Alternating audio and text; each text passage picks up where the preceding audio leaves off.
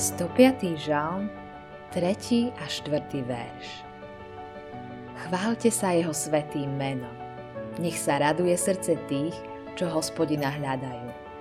Dopytujte sa na hospodina a na jeho silu. Hľadajte ústavične jeho tvár.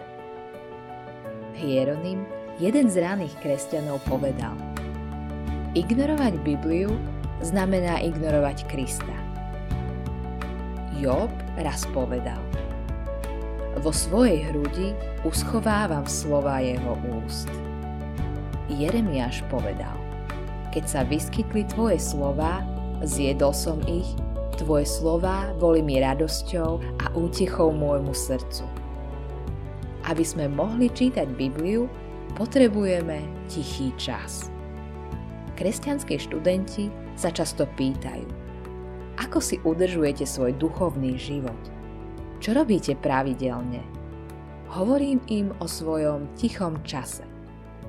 Niektoré dni je to skoro ráno, inokedy neskoro ráno, niekedy až večer. Bez toho by bol môj kresťanský život divočinou. Izajaš povedal, ale tí, čo očakávajú hospodina, dostávajú novú silu, vznášajú sa na krídlach ako orly, bežia a neslabnú, chodia a neustávajú.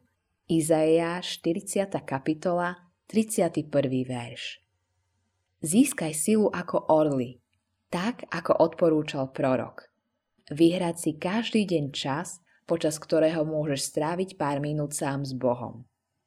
Modlitba dňa Dráhy pane, Uč nás vyčkávať na Teba, aby sme mohli spoznať Tvoju silu.